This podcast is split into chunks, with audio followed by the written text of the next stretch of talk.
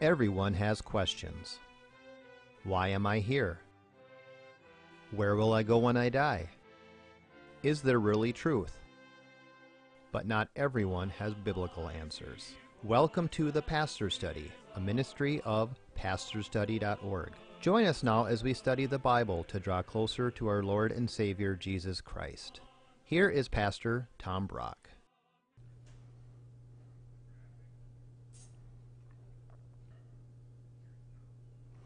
Welcome to the Pastor's Study.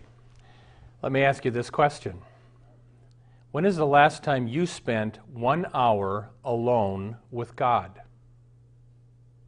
And for some of you, the question is Have you ever spent one hour alone with God? And my thought is this if we can easily spend two or three hours in front of the TV set, I want to challenge you this week. Maybe you've never done this, but maybe it's been a long time get alone and spend one hour alone with God. During that hour, you can pray, you can read the Bible, but we're uh, in the third and final section of the longest prayer that Je- Jesus ever prayed in the Bible. Get your Bible out if you would. It's John chapter 17. He prays it the night before he's crucified. It's called his, it's called his high priestly prayer because he's interceding with the God the Father for this church in the future. So let us continue in this. John chapter 17. Before we go, let's pray. Father, we do want to pray that many, many people seeing this show, maybe they never pray, that somehow they'll start talking to the God who gives them breath. Lord, speak to us now, open our ears, our hearts, and Lord, teach us now how to pray. In Jesus' name. Amen. John chapter 17, verse 18. Jesus is praying and he says, As you, God the Father, sent me, Jesus, into the world, I have also sent them, the disciples, into the world. First lesson today. Every Christian is sent into the world. The word apostle is from the Greek word apostello, to send. An apostle is a sent one and mainly, uh, immediately anyway, this verse is talking about the disciples being sent, the apostles being sent. Secondarily, every Christian is sent. So the first lesson is every Christian is sent into the world. When you leave uh, your house tomorrow, don't just think of yourself as going to work or going to school or going to the dentist. Think of yourself as being sent to work, sent to school, sent to the dentist with a mission to bring people to Christ. I had to go to the dentist. So I prayed before I went to the dentist. Lord, save the people in that dentist office, and if it's your will, use me to share the gospel. So the hygienist is cleaning my teeth. And when she gets done, we wait and wait and wait for the dentist to come in. So I uh, she tells me that she was raised Catholic. Now she's going to a Lutheran church. And I'm just about to tell her, well, the main thing is not what church you belong to, but do you trust in Jesus for the forgiveness of your sins? And right before I could get it out, the dentist came in. well, at least I tried. My point is when you leave the house in the morning for, for wherever you go, say a prayer God, may I be sent to the dentist office. Use me to share you somewhere today with someone. Every Christian is sent. Look at verse 19. For their sakes, the disciples' sakes, I, says Jesus, sanctify myself. That means I set myself apart. I make myself holy or different. I sanctify myself that they, the disciples, may also be sanctified in truth. Here's the next lesson Jesus' death makes us holy. What he's saying here is God, tomorrow I'm going to set myself apart on the cross to make the world holy. Jesus' death is what makes us holy. This is an important point because most people think the way you get saved is by making yourself holy. And if I try real hard enough, I'm a good enough person, then I'll go to heaven. No, no, no. You're not a good enough person. You never will be. You're a sinner like me who deserves hell. It's only Christ's death that will make you holy. I mean, if I'm going to do a baptism, I talk to the parents first. And I say, let me explain what baptism is. This finger represents you and me. And let's say this hand is God on Judgment Day. We come and we stand before God on Judgment Day. If God sees sin on us, we go to hell because God cannot endure sin. So, what God does, and now this hand is Jesus, it says in the Bible, as many of you as were baptized in Christ have been clothed with Christ. And it's like God puts Jesus' righteousness around me, so God doesn't see my sin anymore. He sees Christ's 33 years of perfect righteousness, so I go to heaven. This is what Martin Luther meant when he said we're saved by alien righteousness. Get this I'm not saved by my righteousness. I'm saved by somebody else's righteousness, Christ's righteousness. I have been clothed in Christ's righteousness in baptism so that God now will save me because I have the perfect righteousness of Christ all over me. In other words, what saves me is not me. We are sanctified or made holy by the death of Christ. I had a, a woman I get, got into a disagreement with, and here's what she said was if people never hear about Jesus, they can still be saved as long as they live up to the law that God wrote on their heart that Paul talks about in Romans chapter 2. So they can be saved if they live up to that law. My response is, yeah, but nobody does. You're right. Romans chapter 2 says God wrote his law on our hearts. Even atheists know that killing and stealing is wrong. But nobody lives up to that law. We all break that law, which is why Paul has to bring Jesus in in Romans chapter 3 to save us from the way we rebelled in Romans chapter 2 against the law of God in our heart. In other words, what saves me is not God's law. That's what damns me. What saves me is the death of Christ you know, somebody asked, where does it say in the Bible God helps those who help themselves? You know what the answer is? That's nowhere in the Bible. the Bible's point is nobody can help themselves. The only way we are saved is by the death of Christ. Verse 20. Jesus says, I do not ask on behalf of these alone, the 12 disciples, but for those who believe in me through their word. That means all Christians till the end of time. Here's the next lesson Pray for the future church. Jesus is praying for the church 2,000 years from today when he prayed it on Monday, Thursday night. Do you pray for your church's future? I'll tell you what I thought of. I used to work in a wonderful, Bible believing, evangelical Lutheran church. Just the senior pastor really preached the gospel, Bible studies. It was just a great church. And the senior pastor died. And then the next senior pastor they got was kind of more liberal. And then he moved on. And today, the church, I would send no one to that church because of how biblical, unbiblical they have become.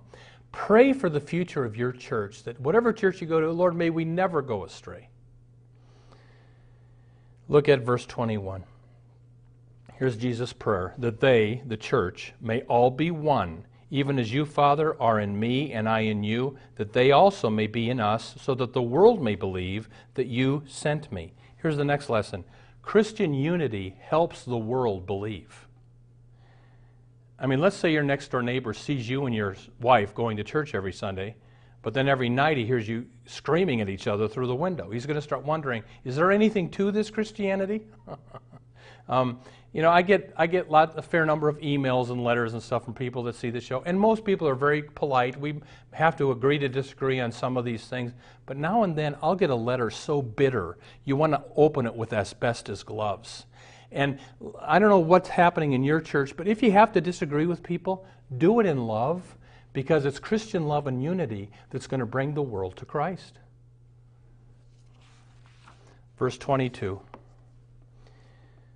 The glory which you have given me, Jesus says to God the Father, I have given to them, the disciples, so that they, the disciples, may be one, just as we are one. I and them, and you and me, that they may be perfected in unity, so that the world may know that you sent me and loved them. Get this, even as you have loved me. That's kind of an amazing verse. Here's the next lesson God loves us as, just as, He loves Jesus kind of amazing. D.L. Moody was a great preacher in the late 1800s, and he said three quotes about the love of God. Would you listen to these three quotes carefully? Number one If I could only make men understand the real meaning of the words of John the Apostle, God is love. If you can convince a man that you love him, you have won his heart. If we could make people believe that God loves them, how we would find them crowding into the kingdom of heaven. The trouble is that people think God hates them. and so they continually turn their backs on him. Quote number two There was a time when I used to think more of the love of Jesus than of God the Father. I used to think God the Father was a stern judge on the throne from whose wrath Jesus Christ had saved me. It seems to me now I could not have had a falser idea of God than that. Since I have become a father, I have made this discovery that it takes more love and self sacrifice for the father to give up the son than it does for the son to die. Is a father on earth a true father that would not rather suffer than to see his child suffer? Do you think that it did not, it did not cost God something to redeem this world? It cost God the most precious, precious possession he ever had. When God gave his son, he gave all, and yet he gave him freely for you and me. And the third quote Many of us think we know something of God's love, but centuries hence we shall admit we have never found out much about it. Columbus discovered America. But what did he know about its great lakes, rivers, forests, and the Mississippi Valley? He died without knowing much about what he had discovered. So many of us have discovered something of the love of God, but there are heights, depths, and lengths of it we do not know.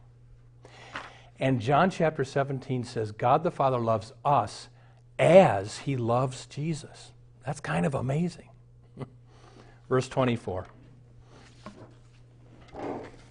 Father, I desire that they also, the disciples, whom you have given me, be with me where I am, so that they may see my glory which you have given me.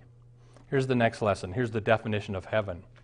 Heaven is beholding the glory of Jesus. That's how Jesus defines heaven here. Somebody asks you, What's heaven like? Your answer is, Heaven is beholding the glory of Jesus. You know, now and then, somebody will say, Oh, Pastor, I don't mind dying because I can't wait to get to heaven to see my husband. And I think, no offense, but you don't get it. First of all, you know you, you, you won't be married in heaven. Jesus said there is no marriage in heaven. But the big deal of heaven is not seeing your husband. The big deal of heaven is seeing the glory of Jesus. That's going to trump everything up there. I mean, I preached once that I don't think you'll see your dog or cat in heaven because they're not they don't have eternal souls. And boy, did somebody get upset. But, you know, my, okay, maybe I'm wrong. Don't get upset. My point is, when you are beholding the glory of the one true God, Father, Son, and Holy Spirit in heaven, that's going to be so wonderful, powerful, overwhelming. You're not going to care if your dog's up there. The definition of heaven is beholding the glory of Jesus. Here's a Christian who was dying and his friends trying to cheer him up and says, Well, Joe, you know, the Bible says the gates of heaven are pearls, and the streets of heaven are paved with gold, and you get your own mansion. And the old Christian dying said, You know, it's not the mansion I want, it's himself that I want. the definition of heaven is beholding the glory of Jesus. That's going to just be the most incredible thing you've ever seen. Verse 24. so that they may see my glory which you have given me. For you loved me, get this, before the foundation of the world. Again, we talked about this last uh, show. This is called the pre existence of Christ. That before Jesus was born in Bethlehem, he was in heaven with the Father and the Spirit as the one eternal God the Son.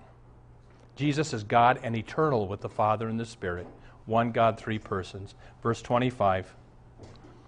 O righteous Father, although the world has not known you, yet I have known you, and these disciples have known that you sent me. Here's the next lesson Jesus says, The world does not know God. Now, I was interviewing a Catholic priest for a program, and he said that the world doesn't know Christians, the God, the way Christians do. We know God in his fullness, but the world does know God. And so, to the degree to which they follow God, they will be saved. And I said, No, I disagree. Yes, Romans 1 teaches everybody knows there's a God because of nature. And Romans 2 teaches that God has written his law on all of our hearts, so we know there's a God from right and wrong that's on our hearts. But the point is, nobody keeps Romans chapter 1. We all turn to God golden calves. Nobody keeps the law of God written on our heart, Romans chapter 2, because we break the law of God on our heart. So, number three, God, Paul the Apostle brings in Jesus in Romans 3 to save us from the way we broke the commandments in chapters 1 and 2 of Romans. I don't think Jesus, Jesus is saying the world does not know you. I don't think he means the world doesn't know that there is a God. We know there's a God. The, the problem is we don't like him. We want to run our lives, and God, get out of here. So, again, which is why we need Christ in chapter 3 of Romans. Verse 26 And I have made your name known to them, the disciples, and will make it known, so that the love with which you loved me may be in them, and I in them. And then Jesus, uh, Judas comes, and Jesus is arrested. Here's the last lesson Prayer doesn't necessarily spare us from suffering, but gets us through suffering. Let me repeat that. When you pray for God to take away some suffering, He might not do it, but He will get you through it. I'm thinking of Jesus here. This is Thursday night, the night before He dies on the cross. He's praying to God. Did God take away the suffering of Friday morning when He's nailed to the cross? No, but God got Him through it. And I can think of a dear woman that I knew, wonderful Christian woman, had a horrible disease, went through lots of pain. Sometimes God took it away, sometimes He didn't. But God doesn't promise to take your suffering away. I think every Christian has a cross. Every Christian has something in your life that you wish wasn't there, but God put it there for a reason. You can pray for God to take your cross away. Jesus prayed, Lord, if it's your will, take this cup from me, but nevertheless, your will be done, and the suffering stayed. And it's good that it stayed because now we're saved because of Christ's suffering. You have a cross too. God might not take it away, but He'll get you through it. I close with this quote from William Barclay, a long dead Bible commentator. Quote, we must never think of our cross as our penalty. Jesus paid our penalty. We must think of our cross as our glory. The harder the task we give a student or a craftsman or a surgeon, the more we honor him. We, in effect, say that we believe nobody but him could attempt that task at all. So, when it is hard to be a Christian, we must regard it as our glory, as our honor given to us by God. So let me just, I want to close by singing an old spiritual here. We've been talking about prayer. And I want to just encourage you one more time. Read John chapter 17 this week and get alone with God and pray John chapter 17 to the Lord in your own words. Just read a couple verses, stop and pray it in your own words. And just try to spend one hour alone with God because we don't need more TV. We don't need more newspapers. We don't need more romance novels. What we need is to get alone with God and be with Jesus. So listen to this old spiritual.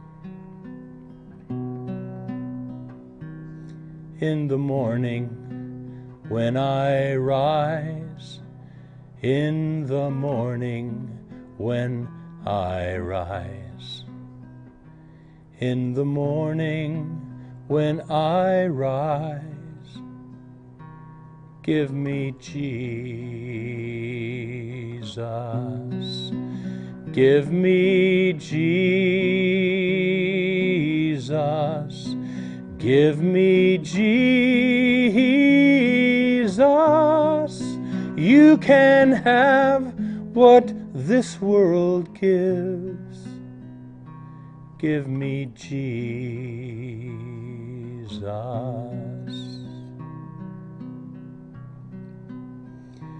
And when I am alone, and when I am alone, and when I am alone, give me Jesus.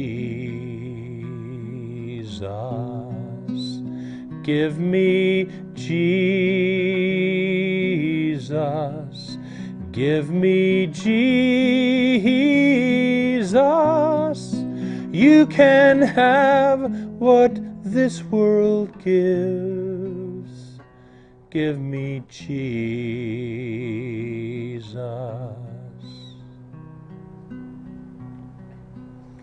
When I draw my final breath, when my eyelids close in death when I draw my final breath. Give me Jesus.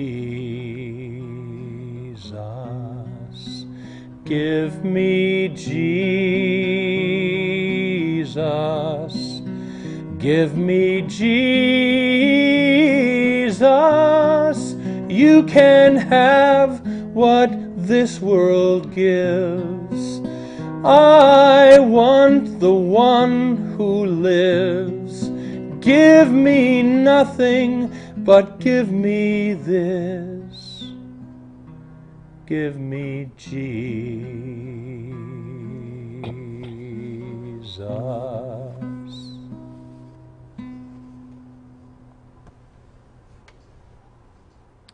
Welcome to the portion of the pastor's study where we now ask Pastor Brock to share with us not only his knowledge of Scripture, but his insights to answer questions we have regarding the Bible, our Lord, and our everyday walk with Him.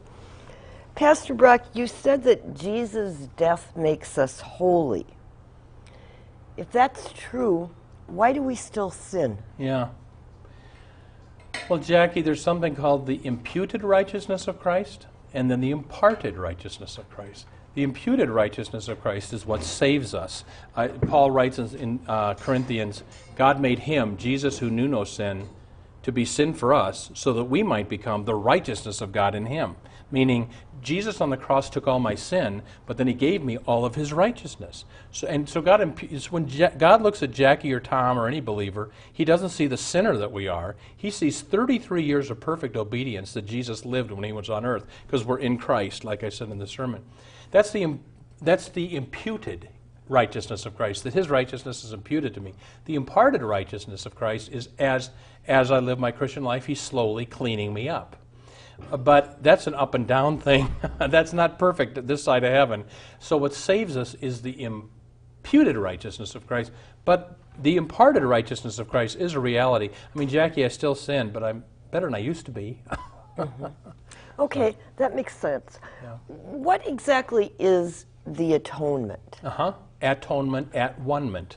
It means that God and man used to be at odds us in our sin. God is holy, so we used to be at odds. Jesus dies on the cross to pay for our sins, which reconciles us to God, and now we're at one. Atonement means that Jesus puts, by his death and resurrection, puts God and man at one again.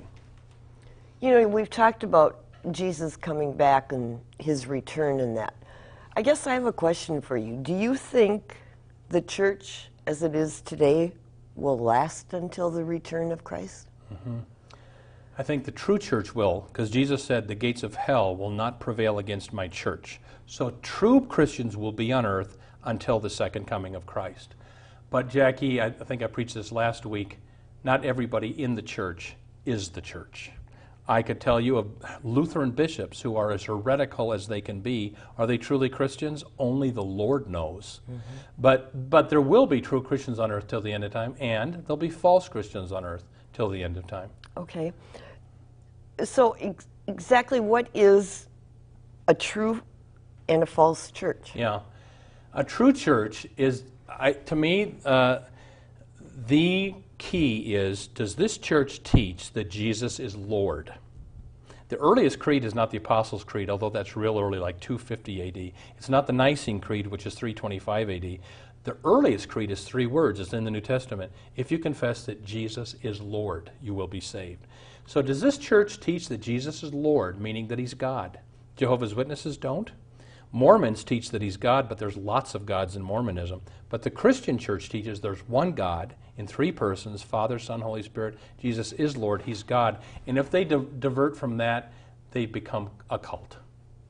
You know, there's been a lot of movies lately about going to heaven and coming back and everything. Mm-hmm. Um, Pastor Brock, what will heaven be like? Mm-hmm. Scripturally, what does it tell yep. us? Just a few things uh, come to mind. Uh, now I, Paul, this is from 1 Corinthians 13. Now I know in part, then I shall understand fully. So, Jackie, you'll understand why God took your little five year old granddaughter if, if that happened to you. You'll understand why does He allow that tornado to hit my house. the, oh, uh, the thing I'm, con- how does God reconcile predestination with the fact that He still holds us accountable? That's going to be a big one for me. But now I know in part, then I shall understand fully. In heaven, we'll have fullness of knowledge. In heaven, we'll have fullness of character. Right now, we have Christian character, but it's pretty junked up by my sin and your sin. In heaven, we'll be holy, we'll be perfect in heaven. There will be no sin in heaven. Somebody asked me, Will I be tempted to sin in heaven? I said, No. That's what makes heaven heaven. You won't be sinning up there. So you'll be perfected in knowledge, perfected in character, um, perfected in joy. It's, it's the perfection of, of what we get to a degree now. My little granddaughter asked me if we have to still read our Bible when we get to heaven. Well, you know what? I, I, a, a- a worship professor said this to me. You won't have Bible study in heaven because we'll have fullness of knowledge. But he said the one, and you won't have, you know, uh, he, he was talking about the different people at the university. But you know, the one thing you will still have in heaven, he was a worship professor, you'll still have worship. Okay, well, that's, that's a good answer, though. yeah. You know, I think you kind of touched on this, but I'm not sure if it was fully to the point that I understood it. So, what was Jesus doing before he came to earth? You talked about him Mm-hmm. Yeah. being part of one with God. John chapter 1, verse 1. In the beginning was the Word. That's not talking about the Bible as the Word. That's talking about Jesus as the expression of God. In the beginning was the Word. The Word was with God. The Word was God. And the Word was, world was made through Him. So God the Father and God the Son made the world together. God the Father made the world through Jesus. And so, uh, again, what you want to maintain is what was Jesus doing before he was born in Bethlehem? He was eternally God running the universe with the Father and the Spirit. That's what he was doing. Okay, so that's a hard thing to explain to a child Mm-hmm. that Jesus was actually a man, a part of the Godhead, and then came to heaven, Mm-hmm. Yeah. came Well, to earth as right. a little and y- baby. You want to say that he wasn't man before Bethlehem. It was at Bethlehem he also became a man. Yeah. Okay, well, we hope you've enjoyed these last three shows. I've learned a lot from them, and we pray that God would be with you this week, granting you his richest blessings. And we ask you check out that website that's on the screen right now, and that'll tell you what's going on with the pastor's study and what we need and what you can do to help us. Have a great day. Thank you for watching the Pastor Study. You can watch more of our programs at pastorstudy.org. We are on the air preaching the gospel of Christ because of our generous support of you, our viewers. Would you consider supporting our ministry? You may do so at pastorstudy.org or write The Pastor Study, P.O. Box 41294, Minneapolis, Minnesota 55441. May the blessing of our one triune God, Father, Son, and Holy Spirit be with you today and always.